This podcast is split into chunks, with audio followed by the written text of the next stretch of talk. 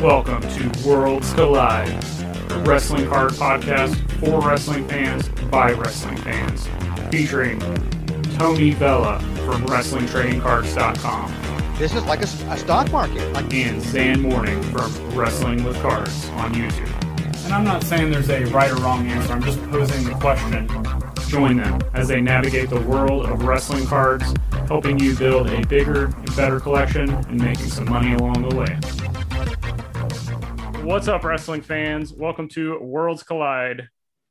Two, or in this case, four personalities loving wrestling cards getting together. It's another roundtable. We started doing these. We've only done one so far, but I think it's really an awesome way to just kind of get some banter going back and forth about wrestling cards. And we've got two guests that have not been on yet this podcast. David Peck, Yamwax, welcome. Thanks, Zan. What's going on, guys? We've got uh, two legends in two separate fields, kind of. I'm going to call Yamwax the pop culture legend. I don't care what he says. I don't care what you guys say. He is. And then we've got David. I don't even need to give you an introduction. Tony, you got anything? No, man. I'm just uh, I'm sitting here enjoying your uh, your banter already. ah, I love it. Uh, I was telling guess- you guys... you guys earlier that I kind of feel like the Dennis Miller on Monday night, you know, Monday Night Football situation. Like, why is this guy here? But um, I'll do my best to maybe add a little something here and there, but you know, no, goats no, are all you're an me. important piece, man. We got to have hey. you on. I agree. Based on the topics we have selected today too, I think okay. you are the one of the perfect guests, because some of this, like, it's kind of a, a lot of this stuff can be generalized for any type of cards. I mean, obviously mo- the three of us are primarily wrestling card collectors, but I think a lot of this information could, like, there's information out there that wrestling fans are not looking at in the hobby that could actually help them if they would think outside the box. But uh, let's just jump into that. Uh, David, we're going to let you start things off. Well, um, yeah. So you, um, you know, we all are going to sort of pick topics, and uh, my, my topic for the night is talking about grading and, and P S A. And I tell you, we're at a really strange juncture in the card hobby because, um, you know, it's interesting when Tony and I did a show, um, you know, in the last year, you know, we were kind of warming him up to grading and stuff. And uh, it was right before uh, the markets really started taking off, and, and not specifically wrestling, but just cards in general. And what we, you know, saw was that the number of submissions to all the grading companies uh, really skyrocketed. And so with that has come price increases. And, and then it obviously escalated to a point where uh, some of the companies just stopped receiving submissions altogether. So I think it's a really um, hard thing to predict because, you know, when, when I first started submitting cards to P S A in April of two thousand ten, they would run specials as low as four dollars and seventy-five cents a card. Um, oh, wow. And, amazing. You know, and, and, you know, and, and bear in mind, values were obviously lower back then. So exceeding the one hundred dollars uh, threshold of declared value was sort of challenging.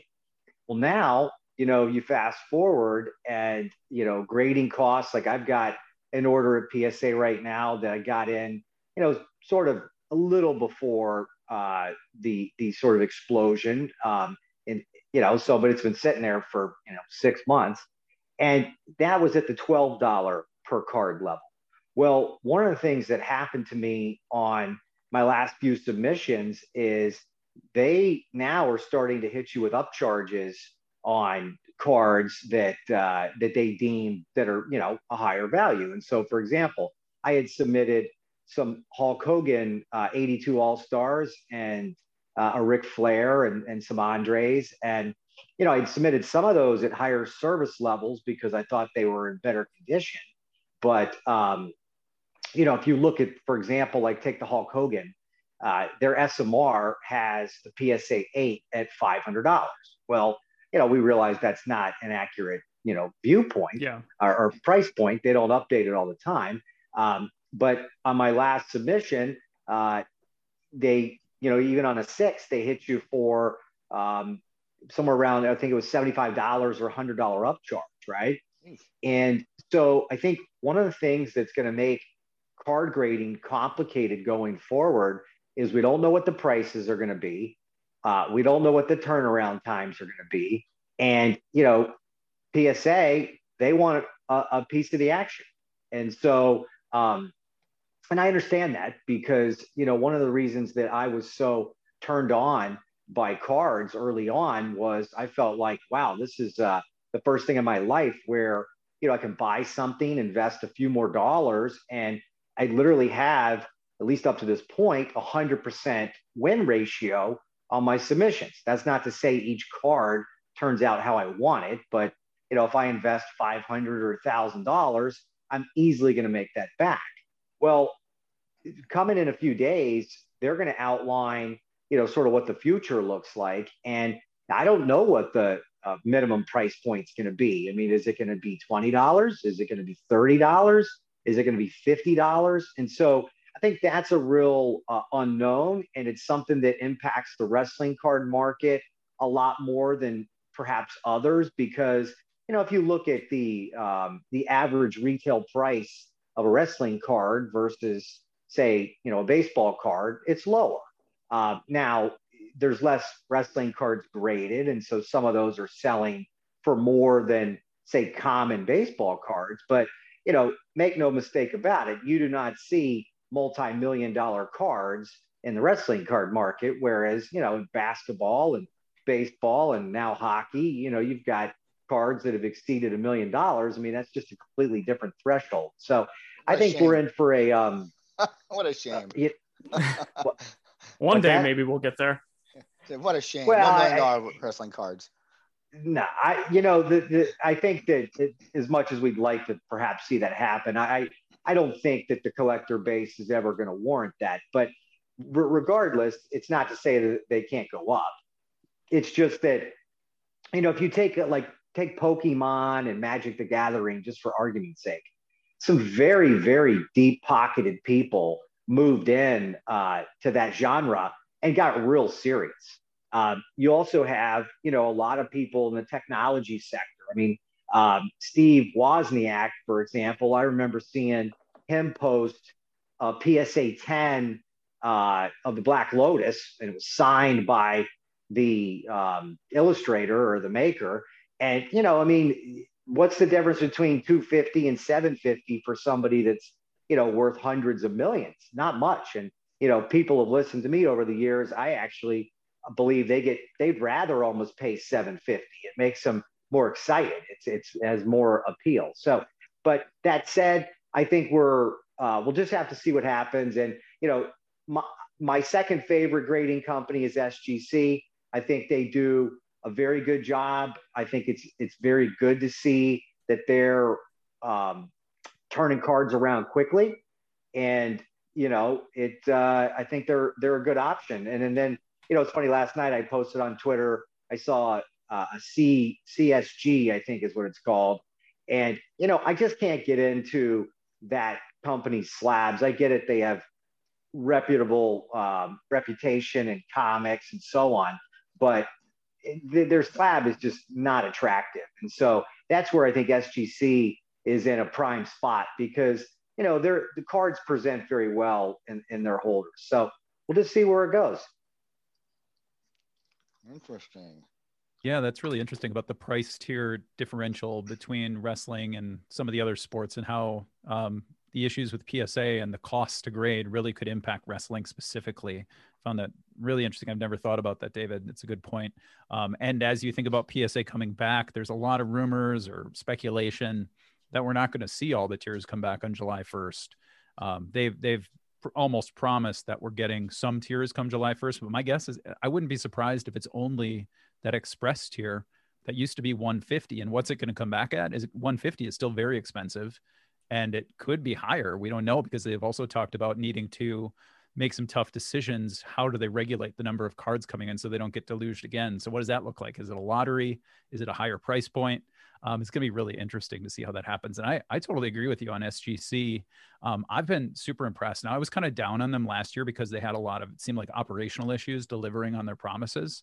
But this year, it seems like they're knocking out of the park. I just did my first submission with S G C. Some of those uh, Elon Musk cards that I was submitting uh, came back, and they turned these I, from door to door, sending it out to back to me was within two weeks, had a couple wow. of questions and different things. And they were like on the spot, it, you know, P S A, you're lucky to get a response within a couple of days, but these guys were back to me same day. And um, I, I like P S A a lot. I'm really optimistic about what Nat Turner is going to do in the long term, but he's got a massive ship to turn around right now. And um, it's going to take a while. So there is that opportunity for S G C, and, and B G S is interesting, where I think they have that amazing brand uh, in the hobby, you know, going back to the Beckett mags, but people don't, you know, forget that they were the third company into the game. It was P S A in ninety-one, S G C in ninety-eight, and then B G S finally started grading in ninety-nine. Um, and they did, you know, no doubt they've been a top tier grader, but when they have been so silent and everybody's sort of wondering what's going on there, why is, you know, they're taking as long, if not longer than P S A on anything but the express tiers. And just like what, what's been going on there, they don't, we don't seem to know. So I, I'm optimistic for them, you know, or I, I'm hopeful for them, I should say, because it's such a great brand. But I agree. I, my favorite two right now as well, David, are P S A and, and S G C. Tony, do guys, go ahead. Uh, do you guys think that there's like um, any room in the market now for any other companies to come in and, and, and make some sort of a splash? You're kind of getting into my question for later. I love it. Do we want to well, save that one, Zan, or what do you think? Uh, yeah, you let's can. save it. Let's save it. All right. Tony, you well, got anything else, though? Uh, I don't have a lot, but I have another question to throw back at David. So if nah, you have anything go else. Go for it. David, I, can I add something on uh, the C S G? Yeah. I I really, I totally agree. I think one of our first encounters on Twitter between the two of us was a little actually adversarial, because I was making a prediction that C S G could really make inroads. I liked their pedigree as a company where they had all that history. And, um, and I liked hearing the things about them pulling graders away from B G S um, to lead their group. And it was like, all that was so promising, but then they dropped that green header slab and the billboard. And I almost feel like they could have gone away with one or the other, but the combination is just unfortunate. And they've also had their uh, struggles, kind of like S G C did last year, turning things around by the sounds of it and gotten backed up. And so it was really just that triple whammy, I think, um, hindered them. I think they're a great brand. And I think they actually will be viable in Pokemon and Magic, where they do the blue slab and they're known as uh, C G C. Uh, they're pretty respected there uh, already. And so I think I think that might end up being kind of their lane is, is some of those like T C G games. And, you know, who knows what's going to happen over time, but I'm not quite so sure on them either. Well, the thing is, is that for a long period of time, many hobbyists thought the Beckett slab was the, the best slab, right? And I actually think personally it's pretty clunky.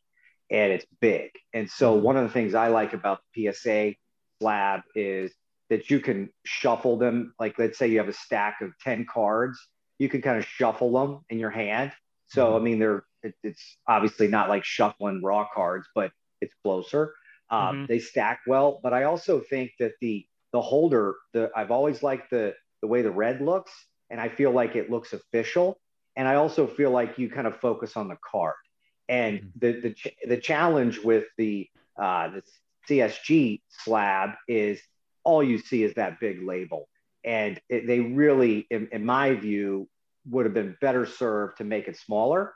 Um, the green, you know, it's debatable how how you want to go with that, but um, there's no doubt. Like, I mean, I looked at that Ric Flair that was posted; it's an eight, you know. So I think the the good news, I think what you want to see from these newer companies is actually legitimate grading, because the, the knock has always been on that. Oh, well, it's remember back in the day, pro grading, and, you know, everything was trimmed or everything was a gem mint ten, and it's like seventy, thirty centering and so on. So if, if you really want to make strides in the market, you've got to grade things accurately, because that's the only way you're going to actually have realized values Uh, look good. And I'm one hundred percent convinced that people go with where they, for the most part, think they get their best bang for their buck. So, you know, to me, early on, I just thought P S A was going to be the leader. Uh, they were already the leader. I mean, they, and, you know, a lot of people used to argue with me online when I would, you know, quote the statistics. I knew them from, you know, people at the company. I mean, there was a time that P S A legitimately had eighty-nine percent market share. Um, you know, of all graded cards. I mean, S G C was around two or three percent.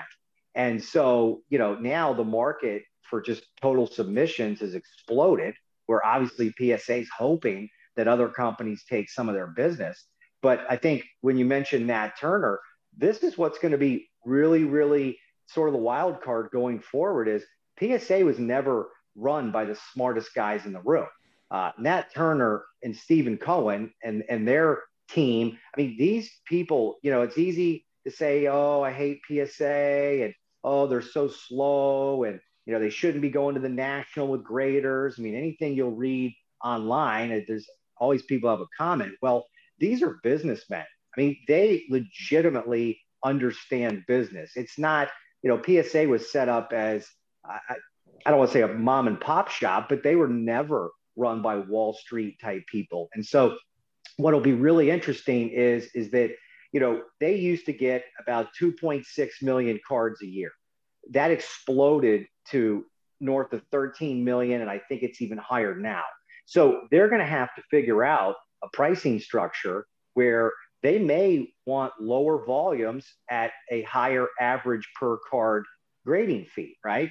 So we don't know what that looks like. So I think that, you know, you, you read all the speculation online, but at the end of the day, um, there's a lot of unknowns, and I think it's going to be an evolving process, and it's going to take time. And, you know, people like us that collect, you know, like I posted before we got on this, some, you know, like a Hercules Hernandez O-Pee-Chee card. It's a P S A eight, right? I did that for, because I just wanted to have every base card from the O-Pee-Chee series too. Well, I'm not sending that in at twenty-five dollars or fifty dollars or one hundred dollars. You know, I sent that in at like six dollars. So it's it's going to impact uh, us. I mean, I have a whole stack of cards in my safe that I was about to send in, but I'm not grading a lot of these at twenty-five dollars, fifty dollars. You know, I'm in it to every card I send in, there's an attempt to make money, you know, not not necessarily to sell, but I just want to feel like I, I you know, earned a return. Right.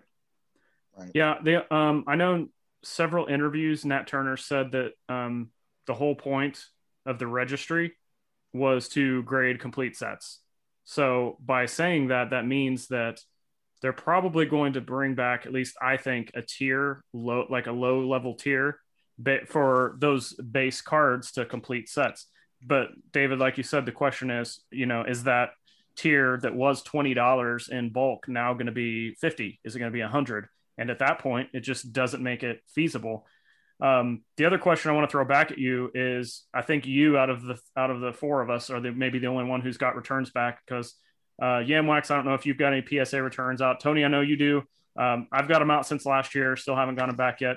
You've got some recently back, and the grades have been, seems like very harsh, not just with you, but with others. So just like to get your opinion on that. Well, um, I definitely think in some ways the grading standards have tightened. Um, but I, I, I'm, I'm kind of curious if some of it has to do with um, hiring a lot of new graders, right? And they're being cautious. Um, you know, about eighteen months ago, there was a lot of talk um, online. I mean, there definitely was some uh, altered cards that made it into slabs. And so I think in some ways the grading companies are being extra cautious, um, you know, for, for that purpose. I read this, these comments about quote unquote pop control. Um, I don't really buy into that at all, because uh, like, for example, somebody contacted me recently about some Randy Savage rookies. P S A does not care about that card. Uh, they're not going to just give you a seven because, well, it's, you know, it, it, it's not even on their radar. Now, you want to top pop control, take the seventy-nine uh, Wayne Gretzky. Um, that card, you know, you might be able to make the argument. nineteen eighty Topps, Ricky Henderson. There you might be able to make the argument. nineteen ninety-three S P, Derek Jeter. Might be able to make the argument. But, you know, when I send in a Harley Race or a Pedro Morales, uh, the grader's not thinking, man, we need to protect the house. Come on, so, man. Those are big names. Um, for, but for these I guys. do think, you know, at the, at the the thing also though is, like, it's funny because I I was pretty upset, but I well I shouldn't say pretty upset. I was sort of annoyed um, that I got a, a six on this Hogan recently that I thought was a seven. I have to admit, I think it's a six. I, you know, I, I, I saw it in my safe and I looked, and all of a sudden I was like, ooh, this top right corner, it's got a little damage to it. Um, so I think some of it also is, is a lot of the people sending in cards are not experienced. Um, and so what they think is a seven, eight, nine, ten, et cetera, is, you know, they don't have a lot of experience at it. Now, I am seeing on the modern front, though, that a lot of these um, breakers and, and folks that submit large volume are getting nines where they, you know, generally got a lot of tens before. And I can't really speak to why that's happening, but I think that the part of this that's actually the, the, the toughest to deal with is P S A doesn't want you cracking and submitting cards now. Uh, there is anecdotal evidence uh, uh, and um, it, that I've read online of where they'll send the card back to somebody and not regrade it. Um, and so, you know, one of the things you always had in the past was if you didn't agree with the grade, you could always pop it out and send it back and, and take the risk and pay again and, you know, see if you get, you know, a better grade. And, you know, if you take that away, um, you know, now it's like, you know, you're, you're stuck with, you know, whatever that grade was. And, and I can tell you from personal experience that, that I have done that. I have cracked out cards before and, and received different grades, um, sometimes higher, sometimes lower, sometimes actually most of the time the same grade. Um, but, but it happens. And so the, um, I think that P S A, I think their motivation is, it doesn't, you know, make you look very good when the opinion changes. You know, I'll, I'll tell you a personal uh, situation. So probably like in two thousand eleven, um, there was a, somebody on the message board had, had posted a, a, a P S A ten that, that Probstein was running of a nineteen fifties baseball card and a P S A ten. And it went for like four thousand something dollars. Well, they traced it back to um, uh, uh, an eight that had gone for like forty something dollars. And, you know, I'm not certain if it was altered, but whatever the case may be, it looked very similar. So I remember sending an email to Joe Orlando. I mean, I was outraged. Like, you know, I was brand new into card grading. I thought, well, wait a second, you know, P S A, if they tell you it's an eight, it's an eight, you know, if, it, how does an eight go to a ten? And I thought he'd be, you know, sort of mortified and, you know, like, and, and he just sent me a kind of a rough email back and said, if you want to talk about it, you know, give me a call. And I said, yeah, I do. So, you know, he kind of smarted me up back then that the reality of it is, is the graders are human. Um, they, uh, you know, sometimes they grade conservatively. Other graders look at, you know, and I, I think, like if you talk to men, just for example, like some guys are, are boob guys, some guys are ass guys, some guys are face guys. Well, it's the same with card grading. So some some graders put more weight, let's say, on corners. Other graders put more weight on centering or the registration, you know, the, the way the card looks or focus. You know, others will see like a little print defect and say, okay, I can't give this a ten, where another grader might say, you know, it doesn't really interfere with the eye appeal. So it's not a perfect science. And so I do think that, you know, they've also announced they're going to start bringing in some A I technology. I watched a video earlier today of, I think it's H G A. Yeah, um, we're going to get into it, that later. Okay.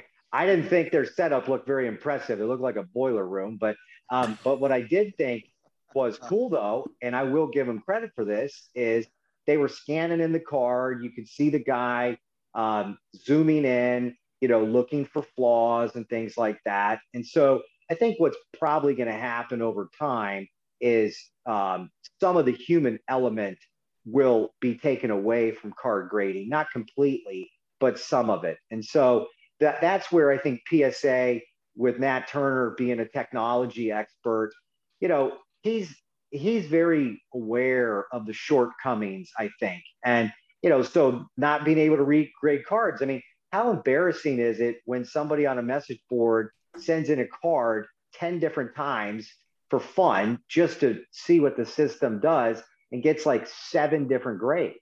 Like that, that doesn't actually speak well to card grading. I mean, the whole basis of card grading is it's supposed to be a non-biased third party that's an expert. And if the opinion changes over and over and over again, you know, it's not really conducive to the trust of the brand. Mm-hmm. So if now you can limit that from happening, um, that's good for them. I mean, it's just, so we'll see. There's a, there's a, uh, I, I think we're in a, a period of time though, where a lot of these grades more has to do with uh, people just not really knowing what they're doing, or, uh, you know, missing stuff. Because I've been doing this, I've been sending cards in, and, you know, heck, Rob grades way more cards than I have, but you miss stuff all the time. I mean, I have an embarrassing one in my collection. It's a Andre the Giant eighty-seven O-Pee-Chee with a huge wax, like a gum stain on the front that, that, that I missed. So it happens. Rob, I think when we, or I'm sorry, not Rob, David, when we think of these um, technology improvements, I, I mean, I think they're really essential, adding, whether it's just the high-res scanning, the centering tools, those things that they're going to add in, and guys like Nat who are tech-focused, that's going to happen. But it's not just about accuracy, and that accuracy is huge. But when we look at this backlog and the deluge and how many cards they get, a big part of it is speed, to help the graders get through backlogs quicker and to get cards graded faster over time. So I, I, I do think Nats probably has to see that as part of the solution, as do the other companies. Um, but I, I hearing a lot of what you're saying, I'm hearing, I'm just thinking a lot about human incentive and um, environment. I mean, so these guys, it's to us, like, these are our cards and they're really important, uh, of course. And, and we scrutinize them probably far more than, than even the graders do in terms of the grades that we get. I mean, they scrutinize it to very close detail, but you know, I, I think you're right with new graders on the line. Imagine you have a boss down the line, because if you're a new grader, you know, you're not on the Q, probably on the Q A team. You're not the person that checks the card after it's been graded, which someone always does, I believe, at P S A. Um, you're the first person to look at it. And so you, you're nervous, and you don't want to give a card a ten that shouldn't be a ten, because you know your boss is going to be right there on you saying, like, what, you missed this mark, you missed that. And so they're scrutinizing these things probably pretty heavily when they're new. Um, and and that, that's just my guess, is the incentives of these new graders. They just don't want to get in trouble. And so they're being very, very harsh now. And I think over time, we'll just see that sort of ease in, loosen up. And Nat's talked about how some of these newer sets as well don't have quite the quality control. And I, I do hear a lot of that. I don't, that can't be the whole story. But um, so I think there's a couple of things. And then the last thing is, like, just on those big, big cards, I, I don't know if it's pop control exactly, but also, like, imagine someone hands you a, a T two oh six card just to hold as a person. Like, someone hands it, you, you get to hold a Honus Wagner T two oh six. I mean, your hands are going to be shaking. You're going to be holding that thing, like, as carefully as possible, because it's a invaluable piece of hobby history and a, a treasure.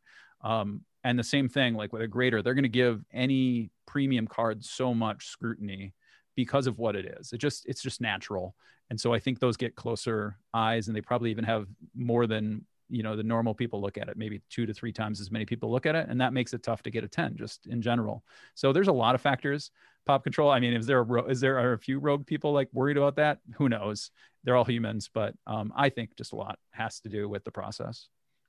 Well, the thing about the, those big cards though, that people have to understand is P S A knows that they're handing you a lot of money. Okay. Mm-hmm. So they, they are getting, you know, more grading fees. Right. And that's where I get a little upset with a lot of the trolls online, just the ph- philosophical. It's in theory, if let's just take a Ricky Henderson, nineteen eighty tops, um, and it grades a ten, well, P S A can charge you like a thousand dollars. Right. Well, wouldn't it be in their best interest actually to grade more tens and get that thousand dollars? No, believe it or not, they send a lot of those cards back minimum size requirement, or they don't even get paid. And so, you know, I think a lot of folks just don't have business acumen, and they don't understand that. And so, you know, the other huge issue is, is that, you know, I think that, you know, people forget P S A honors their grades. So, you know, like in the, there, in some of those cases where there were trimmed cards, and so I think that's the, the another big issue is, like, do I really want to, like, grade this Ricky Henderson a ten? Now it's a hundred twenty-five thousand dollar card. Um, you know, there there's risk to us, and so it better well be a ten.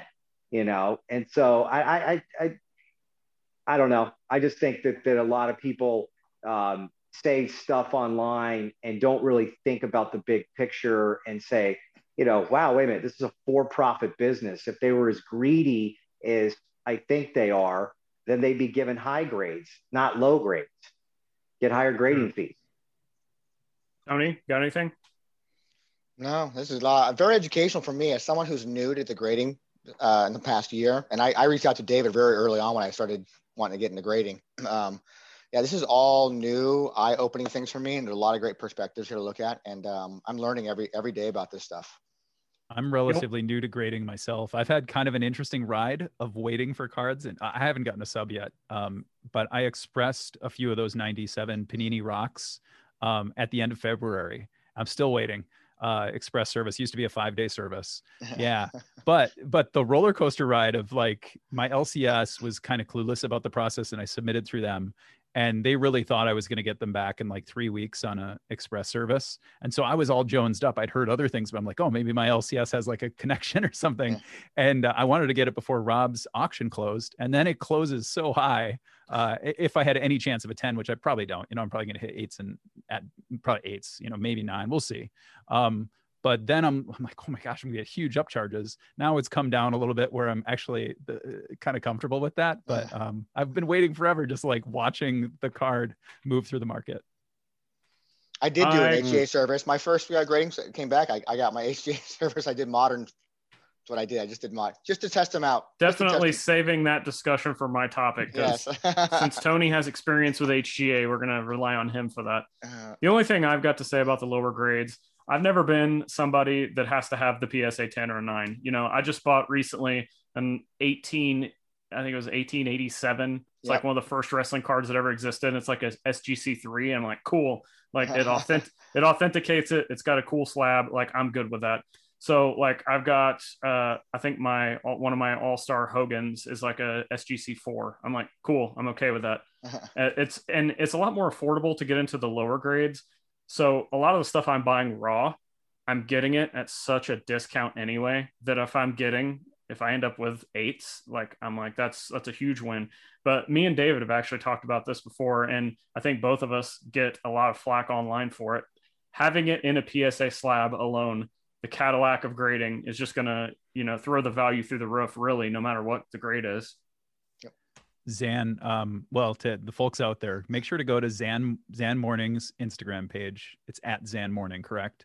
And yes, look at this. Is. Thank you. Look at this card from eighteen eighty-seven. It's it's so cool. It's an Allen and Ginter uh, wrestler card, and we're talking one hundred thirty-ish years old. There, it's just amazing. So cool, dude. I think any card from that vintage is just neat to have. And I love the name of the wrestler, Young Bibby. Young Bibby. Yeah. So good. Uh, I've got more to talk about that I can mention on this P S A thing, but I'm going to save it for my topic. So Yamwax, you're up next with your topic. Oh, okay. Right on. Well, I, I threw out a topic there. Um, I guess it's a topic for everybody. I, I, did, I didn't necessarily come up here with a uh, monologue to say, but I can certainly jump into that a little bit. Um, and that's on just uh, something I've been thinking about a little bit lately is the role, and, and especially as I dabble in wrestling, is the role of memes as they enter into card collecting. Um, the now, now memes can mean uh, specifically like the memes that we encounter on the internet, the Doge dog going to the moon and, and all the other things like that, right? Um, which are incredibly more and more important in, in our society.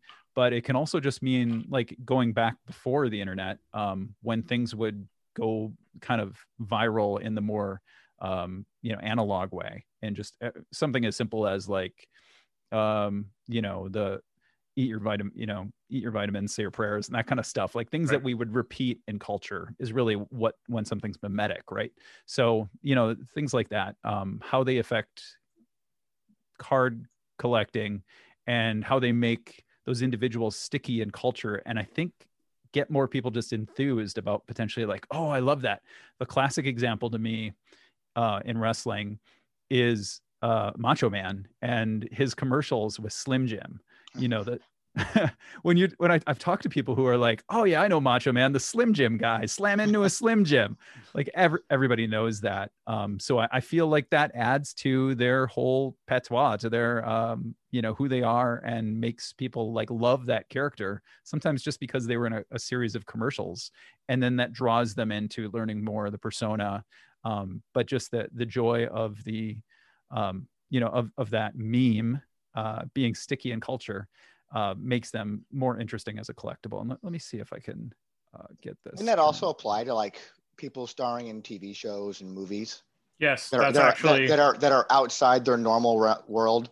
So we have a lot of pro wrestlers now, like The Rock, and we have John Cena now jumping into, you know, mainstream as far as movies go and stuff like that. Is it the same yeah. thing? That that can be the same thing. I mean, I, it's, it's I think it's not the same, but it's related. Um, in that it's that it's that influence, you know, or or just uh, omnipresence. Like you see them in culture more, so then it causes people to dig into the characters, or when they get the card to think, oh, I love that guy. Like I, lo- I love the whether it's um, the, just the slogans, or I think. But I'm I'm I am actually specifically talking about like memes that people use to share. So the fact that The Rock has like a ton of memeable. Uh, yeah. GIFs from Jiffy that you can add to say Instagram stories or Snapchats and stuff, like makes those people just like really sticky and beloved by uh, particularly the younger culture. You see it more and more. And so like, because they've seen like, you know, The Rock flexing or, or different things and raising his one eyebrow. I mean, that was mimetic already because people would imitate that. Yeah. Um, but now that it's, it's shared so frequently and people are like, just responding rather than adding any text in the response to a tweet, someone just sends a GIF, an animated GIF with like The Rock, you know, raising an eyebrow or flexing or whatever, uh, to that has nothing to do with wrestling. They're just responding in, in conversation.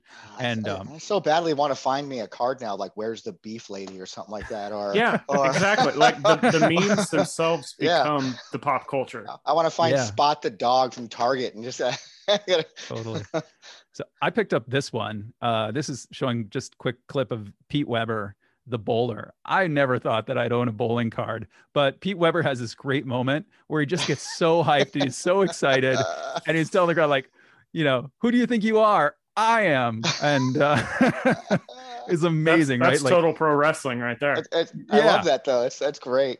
I it's like it. pro wrestling. So then I, I couldn't, when I saw this card, there's, you know, Pete Weber, and they're incredibly inexpensive. That's amazing. I'm like, I, and he he looks amazing in this picture too. So it's a Pete Weber rookie with the auto on it. Like, it's so fun. And so that was just a case of like a, a meme inspiring me to want to pick up a card. And, and you know what, I, um, you know, I don't, I didn't necessarily follow the Macho Man um, that, that much. I know him more from his commercials, to be honest. You know, it was sort of in that window where I was uh, out of the eighties wrestling and before I started to kind of watch the Attitude Era a little bit. So um, yeah, I, I just resonate, I think, sometimes with people based on these memes, and, and we see that with pop culture cards and stuff quite a bit, that, you know, just their resonance in culture, and more and more we're going to see that because they happen to be in a lot of GIFs. That's true. So we got to find some cards eventually with that lady and the cat. Are we going to find that now too, or what? Like, yeah, like uh, the kid, what's it, Tommy bit my finger, and some of yeah, those things. I don't yeah. know. Who knows? Yeah, I can That's say a- that I've I've done that for sure. Like um, things that are outside of wrestling.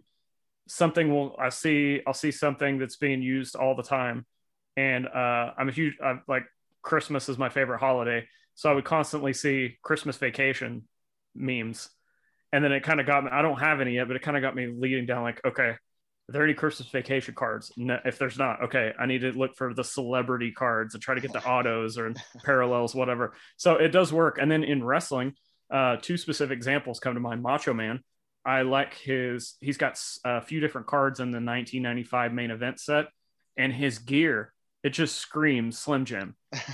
And they're, they're awesome cards for the fact that at that time period, it represents those commercials. And I, I bought several sets of those, mainly for the Steve Austin card.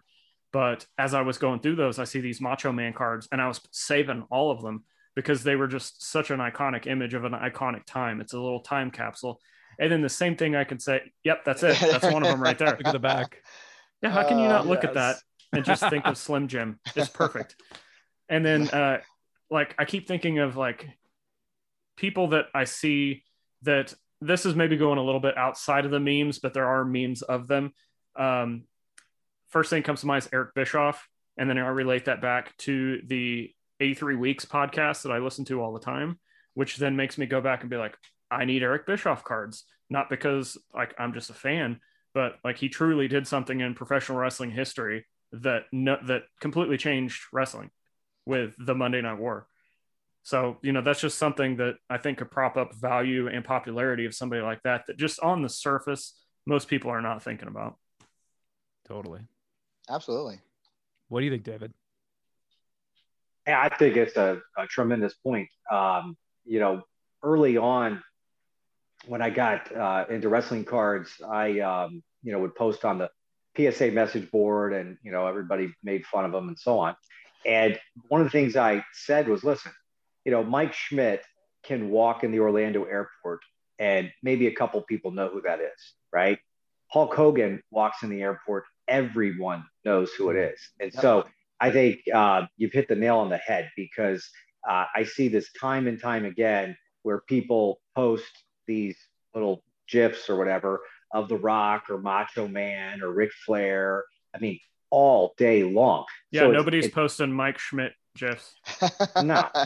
Well, it's, it's positive reinforcement. And so, yeah. you know, I think one of the things that um, nostalgia is built on positive reinforcement. And so, uh, you know, obviously Macho Man's been gone for, I think, five or six years now, but his popularity is at an all-time high.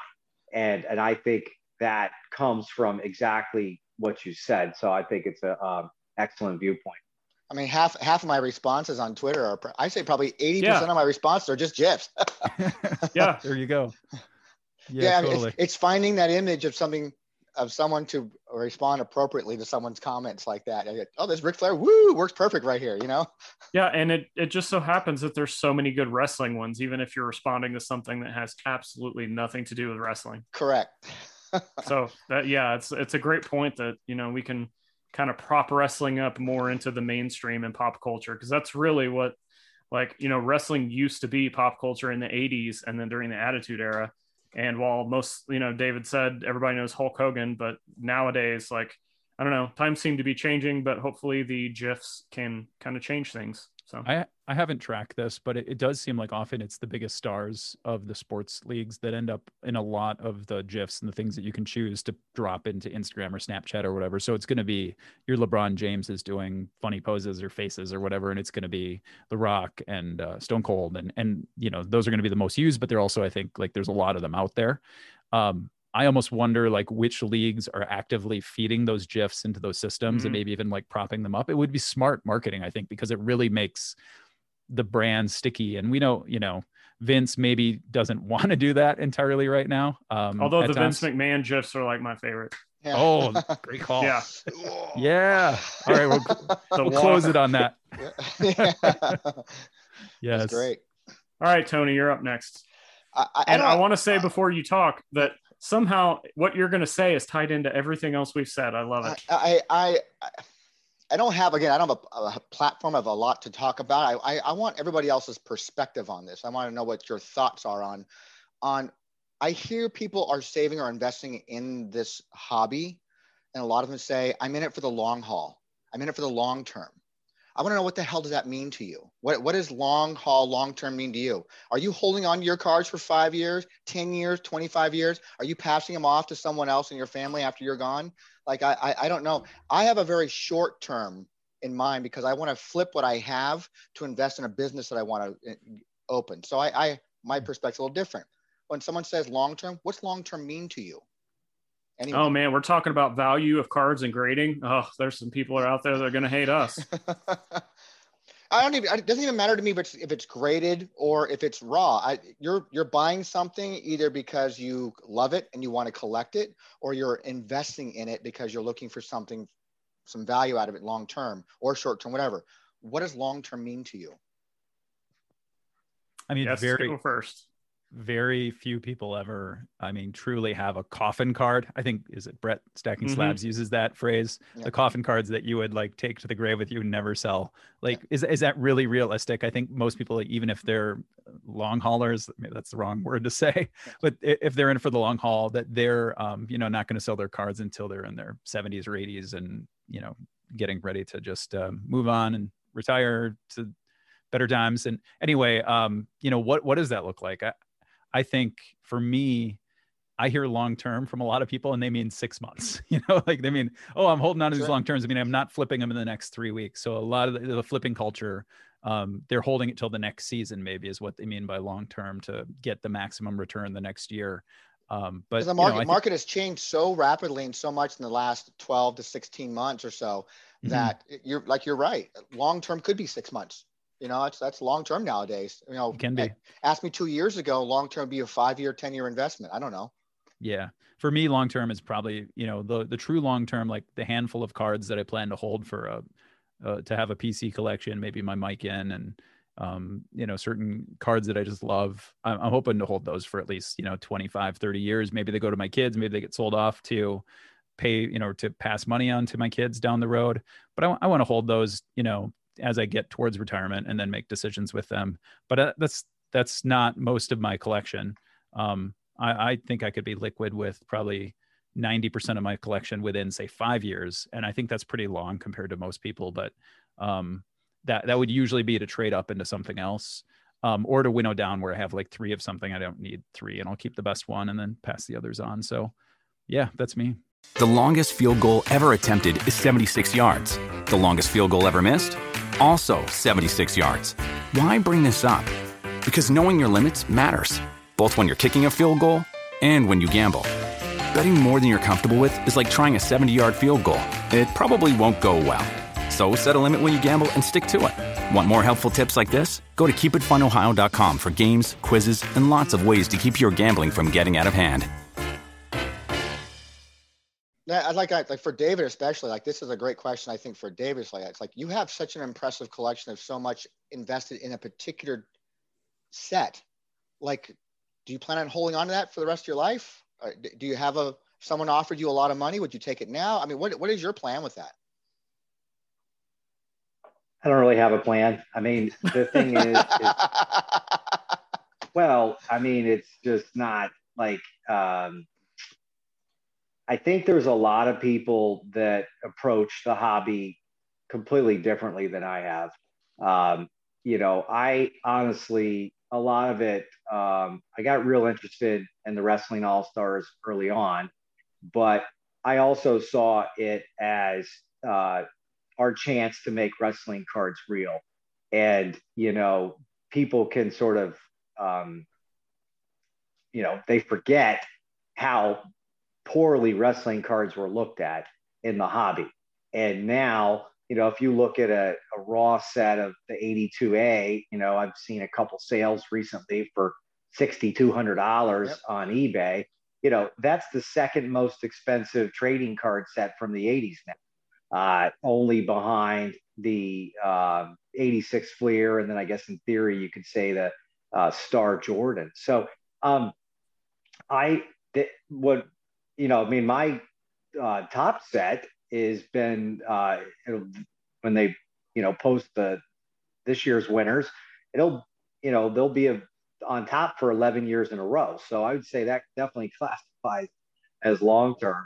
Um, you know, there's no intent to sell any of that stuff. I mean, like Gary V, it's funny. I posted uh, a um, my Junkyard Dog ten, and you know he chimes in want or whatever the people say. You know, the catchy phrase and. You know, he sends me a direct message. Probably use a meme. Yeah. the, or, or they say like needed is another one. Um, and I just said, nah, I mean, I'm, there's zero percent chance I'm breaking up my, my sets. But, but on the flip side, um, I did, you know, sort of break my own rules this past year. And um, I sold some pretty heavy cards. Um, and, and I just recently uh, sold my ninety-four Uh, Dwayne Johnson Miami card. Um, I sold earlier this year the uh, an eighty-five Topps Hogan ten. Uh, I sold a um, my only Rock ninety-seven ten because you know what had happened. You know this social media phenomenon. Um, you know people get in touch with you, and so you know both of those uh, sales came from social media contacts um, and. You know, I think what it really boiled down to was, is that you know, the, the numbers, I mean, they just have gotten so high, and it's not to suggest that, that that's bad or that they're going to come down per se. It just was, wow, wait a second, you know, um, like this, you know, that's a new car, you know, like, like at some point there's some, you know, real world uh, implications. And, you know, I think the other thing that's happening, you know, part of the reason I haven't sold more um, this year is because, you know, you can't sell cards for forty thousand dollars and not pay taxes on it. You know, like when I used to, uh, you know, sell like two thousand dollars a year of cards or whatever, and, you know, no big deal. You don't put that on your taxes. It's a hobby. But, you know, if you sell a card for forty thousand dollars net to you, I R S wants a piece of that.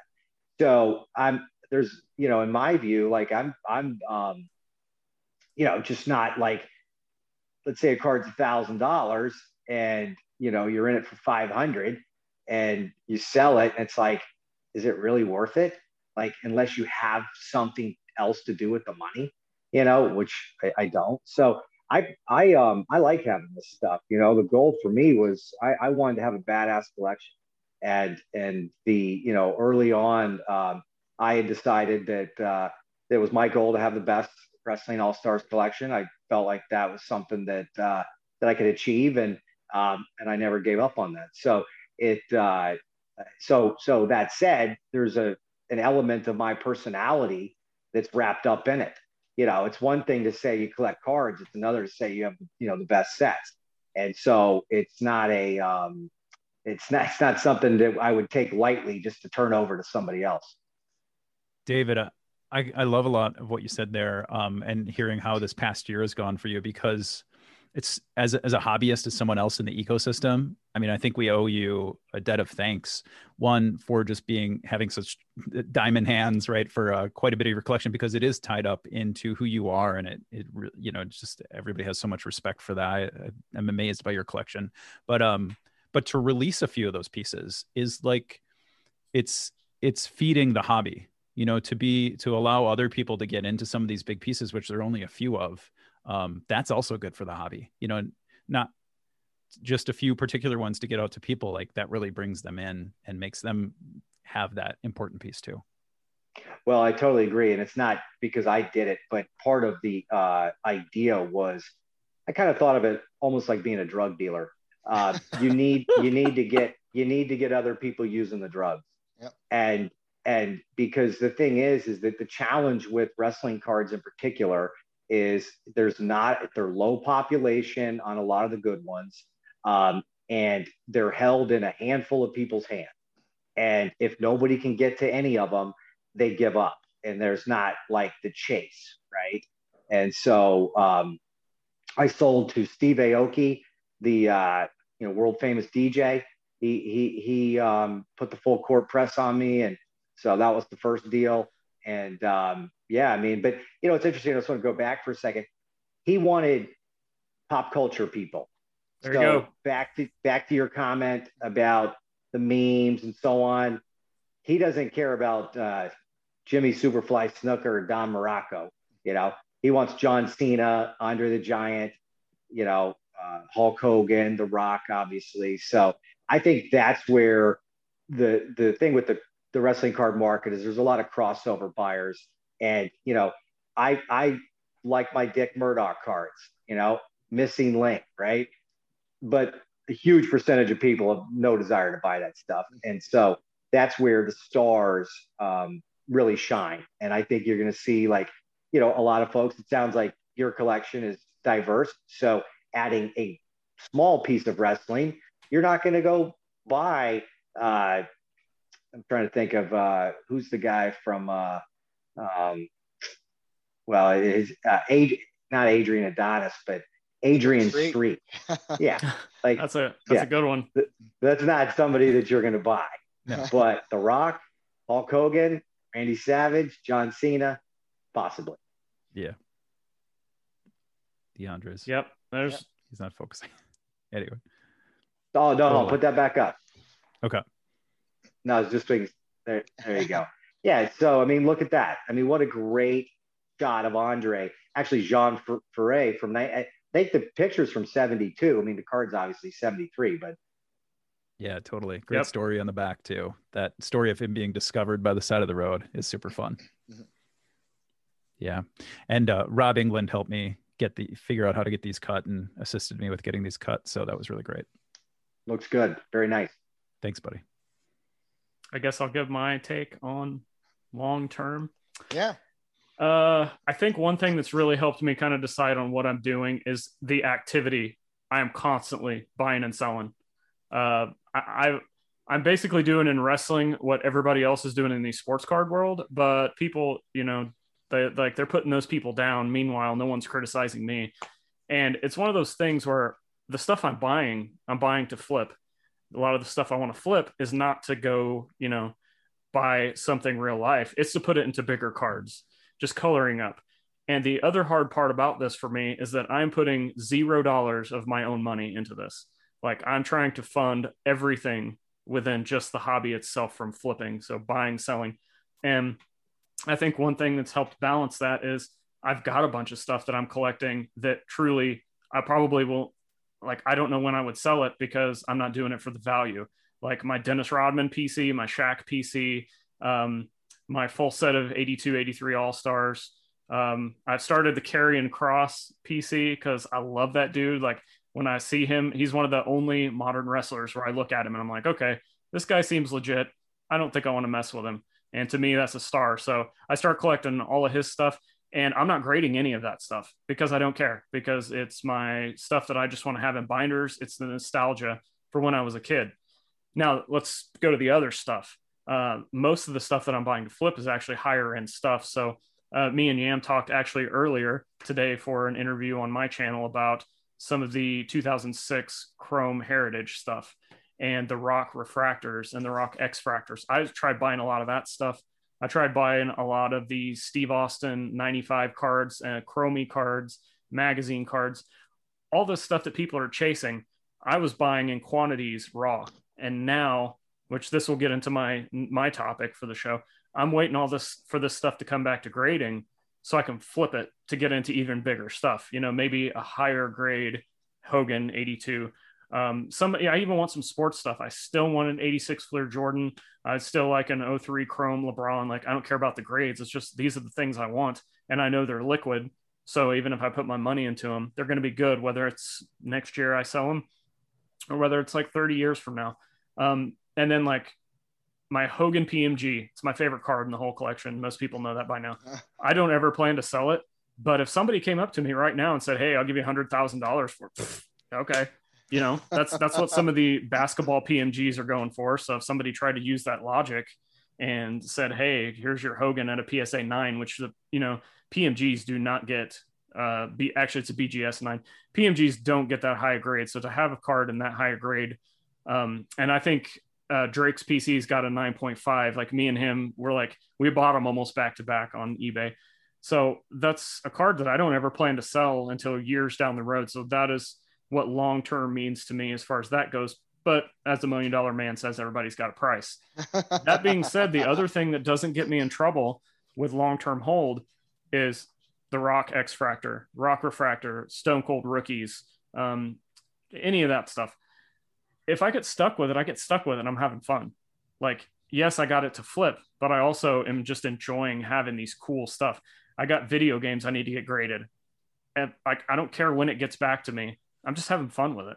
Um, and, and that's the other thing that really helps as far as like, it ends up being long-term because of a lot of the grading companies.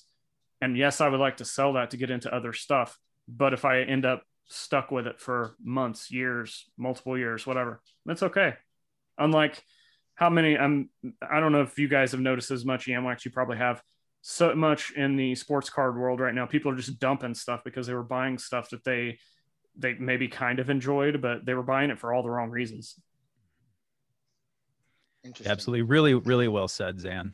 That's um, sums up so many pieces of it. Well, I love it. All right. So next up, my topic, and this is, I'm going to throw it at all you guys because I clearly have no idea what to do. This is the first time ever where I usually I'm pretty much taking a stance, whether I'm right or wrong, and I'm going with it. This one, I truly have no idea what to do. And that's what to do with all these cabinets I have over here of these cards I just talked about that are raw. I don't care if they're going to grade a one or a ten. I, I need to get specific ones graded. So my question is, and Tony actually mentioned this, what are we doing with all of the other grading companies? I can't, I'm, you can't deny P S A is the Cadillac. It's the top of the line. There's, there's no arguing that. But if they're, if they're going to take forever to get our cards in, and I don't actually mind so much getting them back. If it takes a year, it takes a year. I'm okay with that. But for me to not even be able to submit a card at a reasonable price, like Yamwax, you said that earlier.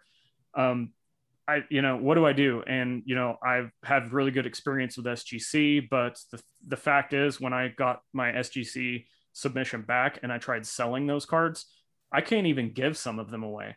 Like I, I ended up making, like eventually I would cut my prices down and I would make like a five percent profit, which is better than nothing, but people just weren't buying them, even though they were really high grade cards. And then I was looking at H G A, and Tony's got, Tony can talk a little bit about that in a minute. And then we see the video came up today and I'm just like, eh, and I hate their queue system, but at the same time, I get it from a business perspective, because they, that way they don't over get overwhelmed. Uh, you guys talked about C S G earlier. I've been really looking at them only because their bulk submission is only eight dollars a card. And at the same time, I know it's a legitimate thing, but the slabs suck. And then we've got these other companies that have really cool slabs and I think have awesome eye appeal, but they don't have the reputation. So what do I do? Hey, let me, let me ask you a question. Can yeah. you give me an idea of like a couple of the cards you're talking about? Um, they're, they're all like lower end stuff. So I have a stack of two thousand twenty chrome from The Rock. So I probably have like fifteen refractors. I've got like probably three green refractors. I have an out of twenty-five. I have an out of ten. So numbered parallel kind of rare stuff that will probably, if I was guessing, probably get like eights to tens because they can't, they're pretty much packed fresh. Some of that stuff, and especially if it's just one card, I know I can just save it for P S A and pay whatever they want to do. But like, I probably have like thirty Steve Austin main event cards that are just sitting there. And I'm like, and the other thing is if I know that if I send a stack of them to P S A, like, I don't know if I'm going to get counted off for grading for being just overwhelmed of the same amount of card. You know what I mean?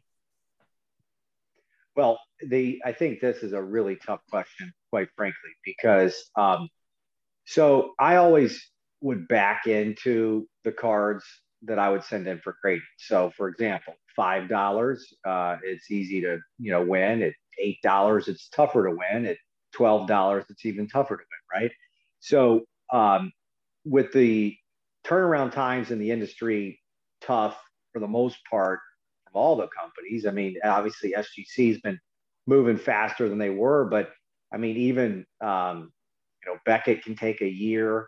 Um, G M A is a company I've seen uh, some folks, you know, grading with, um, but you need to do some risk reward analysis because some of those on the surface, my advice would be to not grade them, would be just sell them raw because, you know, the uh, incremental value that can be created, um, like take your S G C experience, mm-hmm. you had time, you had your own money, and you marked them up a little bit, um, but you didn't get that, you know, like huge kill, right? right? So, but if you have any of those rock cards that are lower print um, that you legitimately think have a shot at a ten, you know, that's the type of stuff that I don't think a year from now that The Rock's not going to be cool. You know, I think, I think what a lot of people have seen is, you know, the, the prices for a lot of cards have dropped in the past few months, right? Like the, the, the market's pulled off some, but the enthusiasm amongst collectors, I don't think has dropped at all.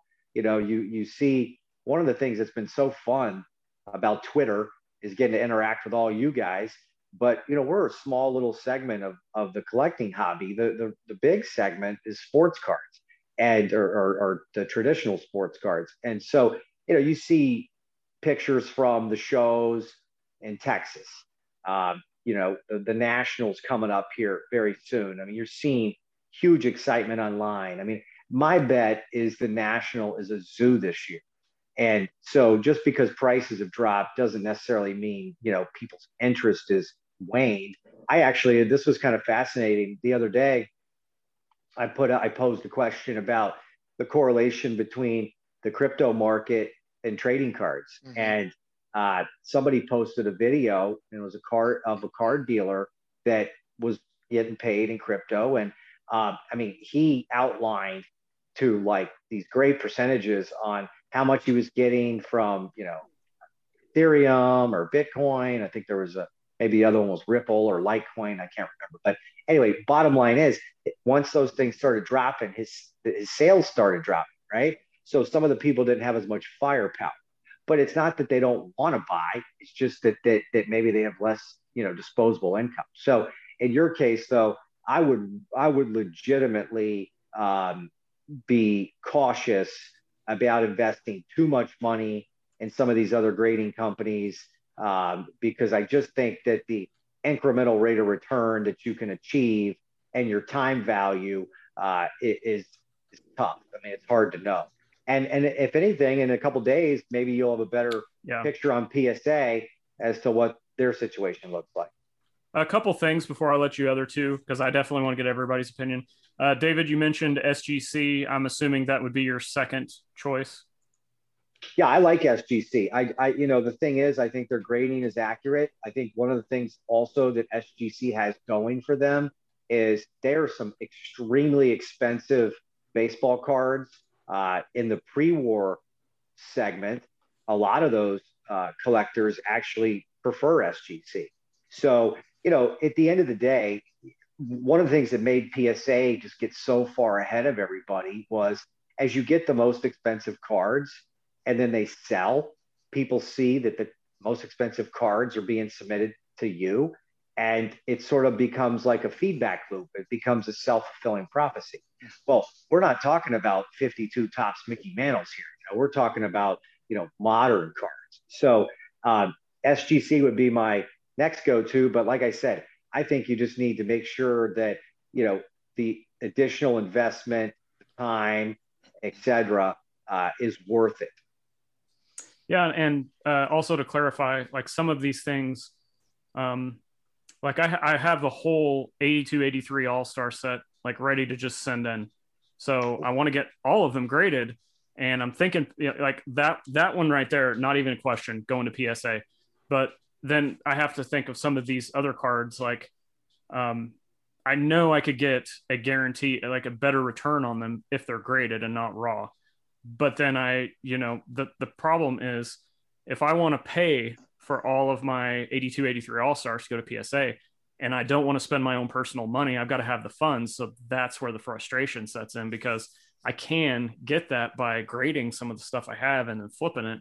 But I, you know, I'm just kind of stuck right now. So, and I think this may help other people too, because I'm sure all of you guys have seen everybody's looking for at these different grading companies and trying to decide what to do. Uh, if P S A opens up their, you know, value sub again, I mean, that just settles it all right there. But that's just kind of where I'm at to give more, I guess, uh, perspective.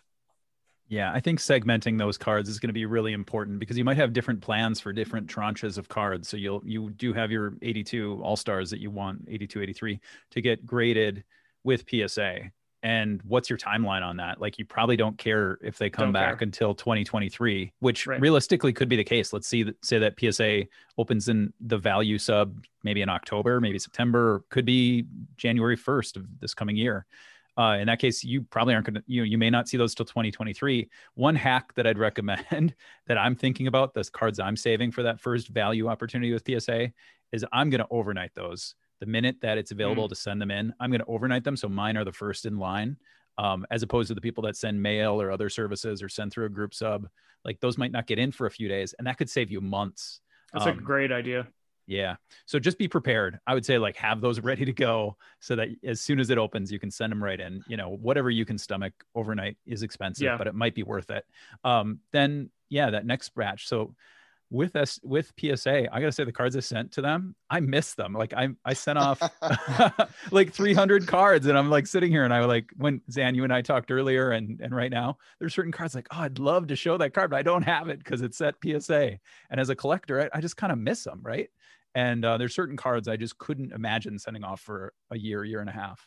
Um, and and so some of those, like, I think some of my grading with S G C lately is just the itch of like wanting to get cards and slabs, but not wanting to wait, and not, you know, they're not cards that are worth paying hundreds of dollars for. So in a way that is sort of a P C thing.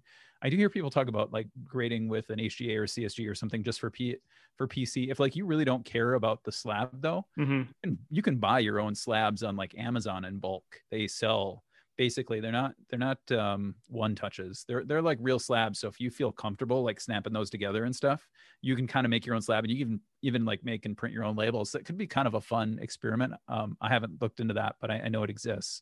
So that's one thing. If you only want to pay like a few bucks a slab, you can do it yourself. Um, it's not perfect. You don't get a grade, but you have it encased. Um, but yeah, I, I like, I like S G C the second best myself. I think this, I just think the slabs look great. Here's the thing is like, there's three companies that have a track record, that are trusted for grading, that have a brand, that have been around and stood the test of time. And it's those, you know, P S A, B G S, and S G C. The others, we're hoping, we're hoping that they build that track record over time.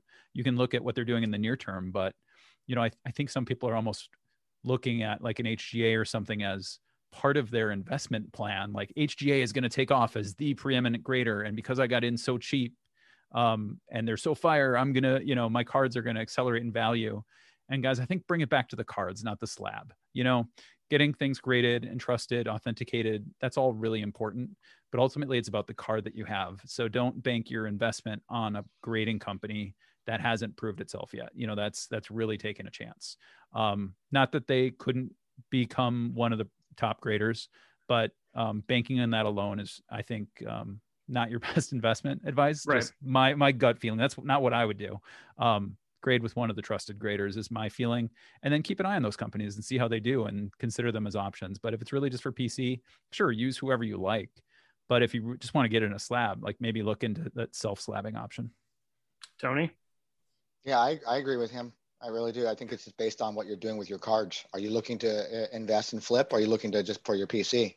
You know, I went to H G A and I was lucky to get in with their Q system uh, only because I wanted to try it. I just wanted to try it. And I was missing my cards. I was missing my cards from P S A, like you said. I've got a full set of eighty-two Cosmos, you know, that I sent in that I found in storage that I want to, I want to, I want to get graded. So um, I'm missing them. I want to see them. Uh, so I tried it out. I, I like the service. It's, you know, attractive, you know, slabs, but by no means am I keeping any of this stuff. I mean, hell, you and I are doing a, a trade on these ones, for crying out loud. So, yep. I mean, yep. Hopefully I'll get those cards soon. I, um, I, I, I just, uh, to me, I just, you know, P S A is the way to go. It's just, like you said, it's the Cadillac of, of, of grading. I, I learned, you know, from, from David over about a year ago. It's like that, that you, you want something done and you want to get the, the most for your money. It's like that. This is the company you go with. I do like the S G C look. I like the tuxedo look. I think it looks really slick, especially for older cards. Um, and I've got some, like my oldest cards in uh, eighteen eighty-eight, you know, uh, wrestling card uh, that I think would look pretty cool in a, in a, in a tuxedo slab. It'd look great. Um, but I'm still new to all this. So it just depends for me. Some of it's going to be for to flip uh, stuff that I really care about, which isn't very few. Right now I'm a Kurt Angle collector. So I probably just use like an H G A or something like that to, to get my own personal collection of Kurt Angle stuff done. You know, while we're sitting here right now, I'm buying Kurt Angle cards while we're talking this time, right? Um, and uh, that's just kind of where I'm at. I mean, it just all depends on what I want to do with my cards. Now, everything I sent to P S A, everything I sent to P S A is to be sold. I, I have no intention of holding any of that stuff. Even though I miss seeing it, I still want to turn around and flip it. I think actually now that you say that, that's kind of more so what I'm doing with cherry picking certain things that need to go to P S A anyway. So for example, I've got a eighty-two All-Stars Hogan that's not going to grade very well, but I got it from Matt Cardona and it's signed by Hulk Hogan. So like the story of that card and how I got it, like that needs to go in the best possible slab. And I'm also okay with paying a hundred or two hundred or whatever it's going to cost to get that, you know, in that specific tier that they have. It's all the uh, it's all the you know cards that are say um, two hundred dollars or less raw that I know I can get a huge value on if I get them in a slab. It's just where to go, and then you know trying to keep the snowball going without funding it out of my personal money. So that's just kind of my frustration of where I'm at. But Zan, another thought that I had is I wonder how much the way that you sell cards impacts your ability to sell those alternate slabs. um, like folks at shows, they can get people enthusiastic just about the individual card. And does it matter if it's a P S A ten versus an S G C ten as much in mm-hmm. person? Maybe not. You know, I've heard about people moving those S G C slabs at shows. Here's another thought. And, and honestly, Zan, I think you would find this really interesting. You might want to look into tools like Whatnot and Loop, where you basically do like live streams, but you're selling as well.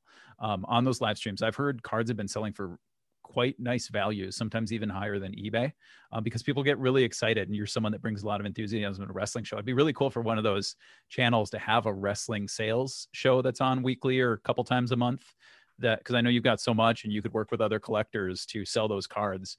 And I think on those platforms, again, people get excited about the cards uh, and, and they would sell like some S G Cs and some H G As and some different things like that might have a better chance of selling on a live sales platform. Let me throw an unexpected question back to uh, David and Yamwax. You guys are both huge S G C fans. Uh, like full disclosure, uh, way before we like before any of this crazy stuff ever happened, S G C was my favorite slabs. There's just something about the design that I look, and and coincidentally, like I think the C S Gs are my least favorite, and then P S A is right above that. But I can't deny the P S A value that that label brings. So not arguing that. But do you two see S G C at some point getting like bridging that, like getting closer, closing that gap between everybody else and P S A? I'm going to start. I, yeah, or you go ahead. Sure. You go ahead. You I, go first. Okay. I feel like um, it's going to be tough. I, I don't see them as, I don't see anyone as a contender to P S A. I mean, they've established that premium brand, and it happened during a sports card boom where we brought in so many people, and so many people are now ensconced in that ideology that P S A is king. It's going to be really tough to topple them. I do think, I mean, it, like that red top slab is mm-hmm. just, um, I do think that gives a premium look, like like David said, even though it's simple, like my it doesn't wife, take my a wife lot. calls it, she calls it the, uh, she sees another, she goes, uh, it looks like a hospital badge. Oh, wow. I didn't think that. That's interesting. But the, but the tuxedo looks great, in my opinion. I think it's, it, it's all about like showing off the card, and it really, really does that in spades. But um, to catch up, I, I see it as it's competing with B G S, like who can be number two. And we've seen B G, some B G S, especially the nine, five values really fall off, you know, so can, can S G C, I, I'm measuring them almost against B G S. And I do think that they can come up, because I think that, um, you know, when you already have a quality, you, they, they're quality graders, trusted graders, and you bring in such great customer service. And if they keep turning around slabs as fast, it's going to keep luring more people in. Um, and so people getting cards back in two to four weeks is going to get people excited. And, and then suddenly you have a bigger user base, and good customer service, good experience, good user base. That can lead to more confidence and people wanting then to buy secondary market. So I, I think it can incrementally come up, but not catch P S A.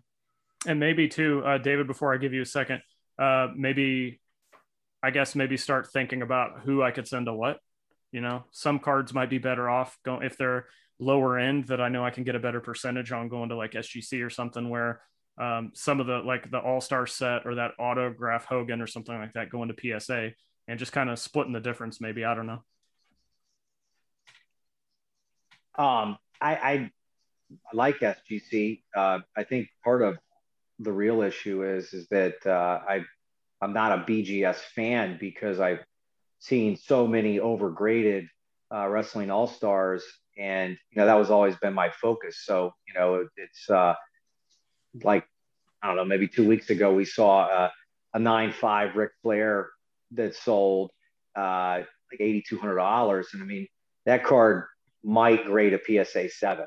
Now there is. Um, Obviously, P S A makes mistakes.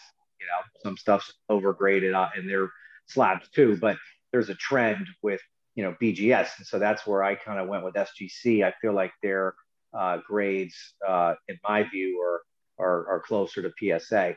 Um, I don't know that I see them bridging the gap, and and I think the real issue is this: is that um, when P S A many many years ago, so. It all goes back to um, the, the mid two thousands when, uh, believe it or not, you know, P S A and B G S were neck and neck. There was a time where um, B G S and P S A had somewhere around forty something percent market share apiece, and and then P S A just pulled ahead by a mile. So by uh, you know, just a handful of years ago, was deep in the eighty percentile. So when you have a competitor in the marketplace for anything that has eighty plus percent market share, um, it, it shouldn't come as any surprise that they're going to be the most desired item. And I think some of that has to do with uniformity in collections. Um, I think some of it has to do with the set registry, where, you know, people like me, you know, it's like, hey, you have a Brad Rangan's S G C nine. Well, okay, but it doesn't help your set. Um, maybe the card's a nine, but if you want it to help your set, you need to somehow get it over into P S A's holder. So, um, but at the end of the day, I think the real question is just going to be, you know, what does the long term for the collectibles market look like? I mean, I, I think there's a lot of folks that make a lot of predictions. Um, nobody saw this huge surge coming. So, you know, it's funny, I, I, I've stopped for the most part, but, you know, I used to be very active on message boards. I've taken my time to Twitter so I can chat with you guys. But um, that said, you know, you have people that back when a Jordan ten was, you know, fifty thousand dollars, that said there was a bubble. Well, it goes up to seven hundred something thousand. Now it's in the two hundred something thousand. But, you know, I, I'm in the camp that doesn't think it's going back to fifty. I don't necessarily think it's going to seven hundred anytime soon. I think maybe some of the stuff overshot itself, but I really think that the floor for cards has risen. And so a year from now, two years from now, five years from now, if we have even remotely the number of collectors um, participating, you haven't seen anything yet on, on the card market. On the flip side, if the, the, the negative folks, you know, who think this was just a COVID phenomenon, you know, if they're right, well, two years from now, three years from now, a lot of these sort of marginal cards um, aren't going to be very good, right? And so I, I've never, um, I'm not real big on trying to prognosticate, because I think the, uh, it's just, it, it's really tough to, to figure out. So, but I do think the odds of S G C, you know, being on par with uh, P S A in the aggregate is not high. But I'll tell you something, if you look at, let's say, a nineteen fifty-two Topps Mickey Mantle or the T two oh six Honus Wagner, back what Zan was talking about, I mean, the, a lot of collectors, the, the card itself drives the price. So you have seen uh, some of those cards that are very nice cards in the S G C slab totally compete with P S A. So, you know, if you have a real, real premium card like that, um, where the card speaks for itself, I think that is one thing. But if we're sitting here talking about a Macho Man eighty-six O-Pee-Chee in an S G C versus P S A, I don't see them competing. I think that's really well explained. Um, you guys got anything else on this topic? I got one more thing to throw at you for some comedy relief. Good. All right. Let's talk about this H G A video. Who wants to go first? I can't really say a whole lot. I've watched about uh, about a minute and a half, two minutes of it. And that's about it. I said, I can't watch this anymore. Is that all we need to say about it? Now, how now, long is now, it? I only saw a clip. Is it now, like com compare it to compare it to um, who did uh, one recently? Was it S G C? S G C. That was, yeah, that was a very well put together video. I like that video. Uh, yeah. I watched the whole thing from beginning to end, but this H G A one, I couldn't, I was like, did they, they have like their kids produce this? I mean, who, who did this? It was, it was, it was kind of bad.